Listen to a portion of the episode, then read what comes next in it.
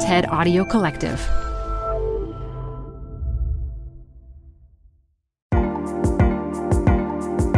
In March 2020, the COVID 19 pandemic shut down, well, just about everything school, work, shopping centers, public parks, even strip clubs. Stick with me here.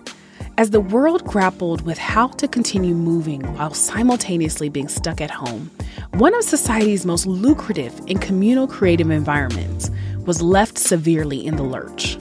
But it turned out that difficulty was actually the pathway to reinvention and innovation on an internet that, for all its streamlining, still offers a space to creative, closed communities of every flavor. Strippers, exotic dancers, and other performers and sex workers were left without a livelihood. But some got creative and turned to the internet. They flocked to platforms like OnlyFans. They accepted payments on Cash App, Venmo, and even Bitcoin. And some, like the dancers from a club called Jumbo's Clown Room in East Hollywood, created their own regular online shows. They even sold tickets on Eventbrite. I'm Sherrell Dorsey, and this is TED Tech. Why are we talking about strip clubs on a tech show? Because they represent a microcosm of the changing future of work, even in the areas of society we're least likely to notice. For instance, strip clubs are notorious for having unfair and unsafe working conditions. Wage theft is especially common. In many places, strippers are categorized as independent contractors, so club owners can pay them less than minimum wage. Even when there isn't wage theft, club owners take a huge cut of workers' earnings. When strippers moved their work to the internet as the pandemic raged on, many of them took back their power and their money. They were able to do that because creators pushed platforms to keep them in mind. So it's clear that these new platforms have helped creators, artists, performers, and yes, strippers connect with their fans and earn a living.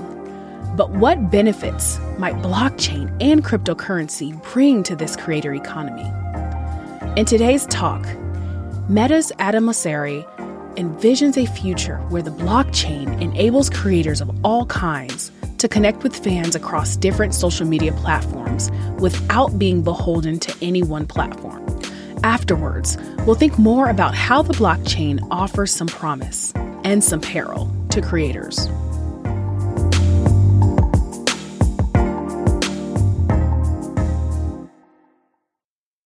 This episode is brought to you by Progressive. Are you driving your car or doing laundry right now? Podcasts go best when they're bundled with another activity. Like Progressive home and auto policies, they're best when they're bundled too. Having these two policies together makes insurance easier and could help you save. Customers who save by switching their home and car insurance to Progressive save nearly $800 on average. Quote a home and car bundle today at progressive.com. Progressive Casualty Insurance Company and Affiliates.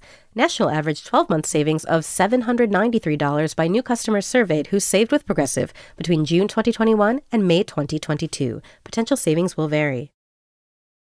Tired of unnecessary payroll errors? Stop them in their tracks. With Paycom, employees do their own payroll. They're able to identify errors and fix them before submission, right in the app because no one can afford for payroll to be wrong. Not HR and payroll teams, not leaders, and definitely not employees. Shorted paychecks, timesheet corrections, unentered sick days, missing overtime hours, and expense mistakes are, well, unnecessary for everyone. Manage the process to make payday right with Paycom. Learn more at paycom.com slash soundrise. That's paycom.com slash soundrise. The best place to see stars is at home with Prime Video. Get everything included with Prime, like Mr. and Mrs. Smith, starring Donald Glover and Maya Erskine. Rent or buy hits like Mean Girls, starring Renee Rapp. Or add on channels like Max for the HBO original Curb Your Enthusiasm with Larry David. You've never seen so many stars in one place. Prime Video. Find your happy place. Restrictions apply. Prime membership not required to rent or buy. Prime membership required for add-on subscriptions. See Amazon.com slash Amazon Prime for details. Power is shifting. History has taught us that technology will take power from the establishment and give it to individuals, give it to people. This has been true since before the advent of the printing press, long before. But the path is not a straight line, there are always bumps and detours along the way. And the internet is no exception. The original promise of the internet was to push power down into the hands of people, into to all of us. And it has. It has weakened yesterday's gatekeepers. Music labels, news publications, TV networks, they've all lost much of their power and prestige. But at the same time, the internet has created a new establishment. It's pushed power into the broadest of platforms like Instagram. This was unexpected. But I believe that over the broad arc of history, that this unexpected outcome, this concentration of power in the hands of a handful of platforms, is not going to be a long lasting trend. Over the next 10 years, we're going to see a dramatic shift in power away from platforms like the one that my team and I are responsible for, to a group of people I like to describe as creators. Let's define a creator as someone whose personality is their brand and who uses platforms like Instagram to turn their passion into a living. Creators like Blair Imani and D Nice and Benny Drama. They generate new ideas, push boundaries, drive culture. We follow them just to see what they'll do next. What if we imagine a world where creators actually owned their relationship with their audience? They didn't rent it, they owned it. And where all of us were invested in their success. A world where the platforms acted more like platforms because we can and should do more to support creators. It's been maybe 50 years since the birth of the internet, and we can all see how much it has affected almost every industry, particularly the attention based industries. Music, news, TV, art, they've all been disrupted. Musicians like Childish Gambino and Frank Ocean and Chance the Rapper, they found ways to reach an audience without a label. When Jessica Yellin was the chief White House correspondent for CNN back in 2012, that network averaged about 670,000 viewers. Today, she reaches nearly that many people on Instagram alone. Star athletes are more relevant than the teams that they play for which would have been unheard of 50 years ago. LeBron James has more followers on Instagram than the Lakers do. Cristiano Ronaldo makes more on Instagram, it's been reported, than he did from Juventus. Okay, so I and my team, we work at the point where creators and audiences meet. And platforms like Instagram have done a lot to empower creators over the last 10 years. My team is obsessed with finding more ways to support creators. But if we accept that as power continues to shift towards creators, or that that's going to happen because technology will continue to change, then we're going to have to rethink some things. Because today, creators are too dependent on too few platforms, and our role as platforms has to change. Now, I'm not saying that platforms are going to go away. New platforms will certainly rise, old platforms will certainly fall. But all platforms will, and you're already seeing this happen, understand the value that creators create. And so they'll be increasingly interested in handing more power over to creators. Now, you might think, or this might be surprising coming from me, but I think this is actually a really good thing. I think that over the long run, what's best for creators is going to be best for platforms like the one I'm responsible for. The more art there is, the more there's an exchange of ideas, the more creativity there is in the world, the better off we all are. But we haven't always seen the world this way. For the five years before I joined Instagram, I was the head of newsfeed at Facebook. I was in that role during the US presidential election in 2016. I was in that role during Cambridge Analytica. I traveled around the world talking to publishers and policymakers, most of whom took the time to tell me everything that we were doing wrong. I'm sure some of you hold my company and me personally accountable for all sorts of things. But I can tell you We learned an immense amount from those experiences. I know I personally did. There were a lot of lessons. And one of those lessons was how important stability and predictability were to publishers. No publisher can build a business on a platform that's too volatile, and no business should be entirely reliant on any one platform. The same is true for creators. Today, we're on the precipice of an entirely new internet built on fundamentally different technology than the tools of yesterday. New technology is making new ideas possible. Cryptocurrencies, social tokens, non fungible tokens, decentralized autonomous organizations. That one really rolls off the tongue. Smart contracts. These are a group of ideas known in the industry as Web3. And each and every one is built on a foundation called a blockchain. The important thing to understand about blockchains is that they remove the need for an intermediary. What do I mean by that? Well, each and every one of you, I am sure, at some point has put money in a bank account. And when you did that, you are actually trusting an intermediary, in this case a bank, to take care of that money on your behalf. A blockchain allows you to hold digital money, in this case a cryptocurrency, without the need to trust an intermediary or a bank. And so a blockchain offers the potential for a transfer of power. What's interesting is not holding digital money. There's nothing new about that idea. What is interesting is how power is shifting from those who have historically held it to those who have not. There's an opportunity here. We can use this technology to help creators establish direct financial relationships with their audience, independent of any platform. Today, for many creators, not all but many, subscriptions are an important part of their business.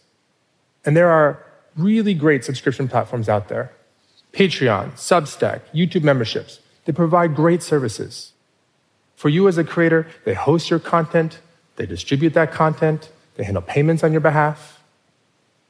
But there's a cost to you.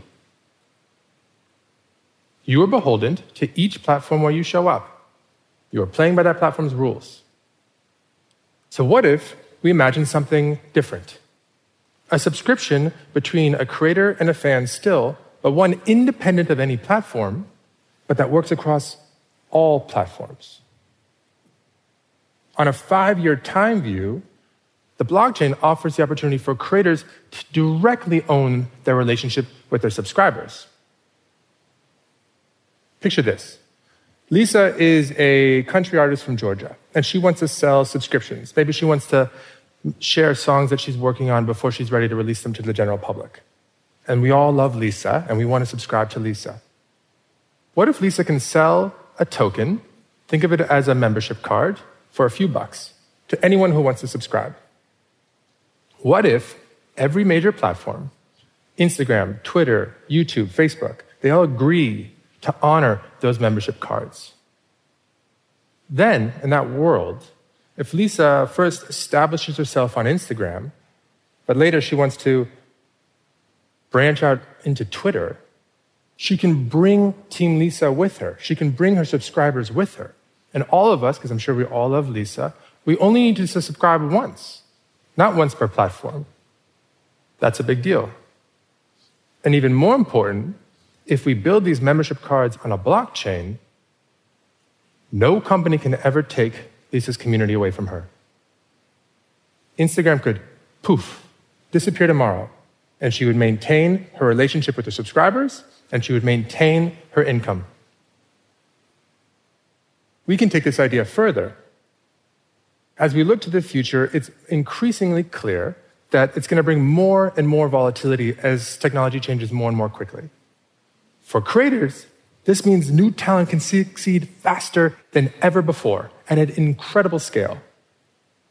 It also means that we will never again see the stability in careers that our grandparents saw. There's a problem. One challenge with this future is that our financial infrastructure, particularly the way that we finance our ideas, largely predates the internet. Today, the predominant way that businesses raise money, and the only real option available to creators, is to borrow it as debt. And as to any of you who have ever struggled with a mortgage payment or a student loan or a car payment can attest to, there's a lot of downside to debt. My first experience with debt was a 13 year old 86 Saab 9000 Turbo. Gray car, saggy roof, the sort of Knight Rider lights in the front. I love that car. But it was hard. So, what if instead of debt, we invested in people the way we invest in startups? As a creator, you should be able to use technology to raise money to finance your ambitions. If you so choose, you should be able to sell equity in your future, and you should be able to set the terms. For a $100,000 investment, you'll pay out 5% of what you make for the next 10 years. And we can codify those terms in a smart contract. We can connect the rev share you make on YouTube, the subscription fees you make on Patreon, the merchandise sales you make on Instagram, all to one token that anyone who believes in you could buy. And in doing so, you'd be giving your audience the opportunity to share in your success, to buy a share, to build equity in the creator they know, love, and trust. And Lisa would be able to build a community of people who are directly invested in her success. And with the money she raised, she'd have more time to explore, more time to create. Meta can't build this. No single company can. For ideas like these to happen, we need to come together across the industry. And we need pioneers. We need established creators to prove the model at first. But the idea isn't interesting until it's available to everyone. I sometimes think about what my path might have looked like had this opportunity been available to me. Instead of bartending and designing websites on the side and taking on a lot of student debt, I might have sold equity in my future. What might you have done? Who knows? But what's exciting about this idea is not the opportunity it affords an upper middle class white kid from the suburbs of New York City. It's the opportunity it affords Oumi Janta, a roller skating phenom in Berlin. Terry Lowenthal, one of my favorite photographers in California. And if we build this, we'll help to realize the original promise of the internet We'll have to push power into the hands of people, to creators. Creators will be able to own their relationship with their audience, and anyone who wants to invest in creativity will have the opportunity to do so. We have created a world where anyone with a compelling idea can turn their passion into a living, which at the same time affects, possibly, the greatest transfer of power from institutions to individuals in all of history. Thank you for listening, and thank you to the creators out there for inspiring the rest of us. Support for this episode comes from the University of Illinois Gies College of Business MBA program, known as the iMBA, which provides the environment and resources that empower you to make your mark and put your purpose into practice. Kara Kasner, a graduate of the program, can attest.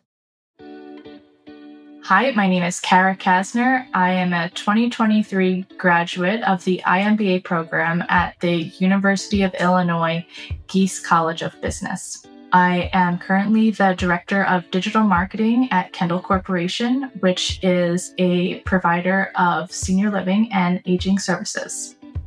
So, when I started, I thought it was going to take me two years the biggest change was when I found out I was pregnant and I I knew I didn't want to stop the program. I wanted to keep going, but I was able to take a summer off to have the baby and to spend time with the baby. And because the program was flexible, it really had no adverse effect on me at all. I was able to just pick it back up when I was ready to and finish. There's a network here that's really unmatched. It's huge and it's global, and you're going to find someone in your field, you're going to find someone in your function, you're going to find people that have commonalities with you, but you're also going to find so many people that aren't. I think that's really unique to Gies. I think you're going to get a high quality education, you're going to meet a lot of people, and you're going to do that at a really affordable price. I think what surprised me the most is how quickly I was able to take what I learned and just take it right to work with me. I had been kind of reaping the benefits the whole way along. Really, from that first class I took, I was able to exhibit that in my work. I definitely think that my team at work has noticed and has seen me bring these things to play. I got pulled into more things than I would have if I hadn't done this program. I'm glad I went this route. I think it was the best choice for me. And I think it's a good choice for many people that are in similar situations to me as well. No matter what your career path, Gies College of Business Online MBA has a curriculum that gives you the right mix of practical and leadership learning to meet your specific career goals and be more competitive on the job market. Learn more at giesonline.illinois.edu.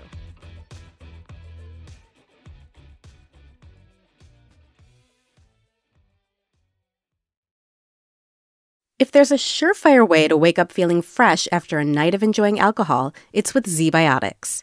ZBiotics pre alcohol probiotic drink is the world's first genetically engineered probiotic. It was invented by PhD scientists to tackle rough mornings after drinking. Here's how it works when you drink, alcohol gets converted into a toxic byproduct in the gut.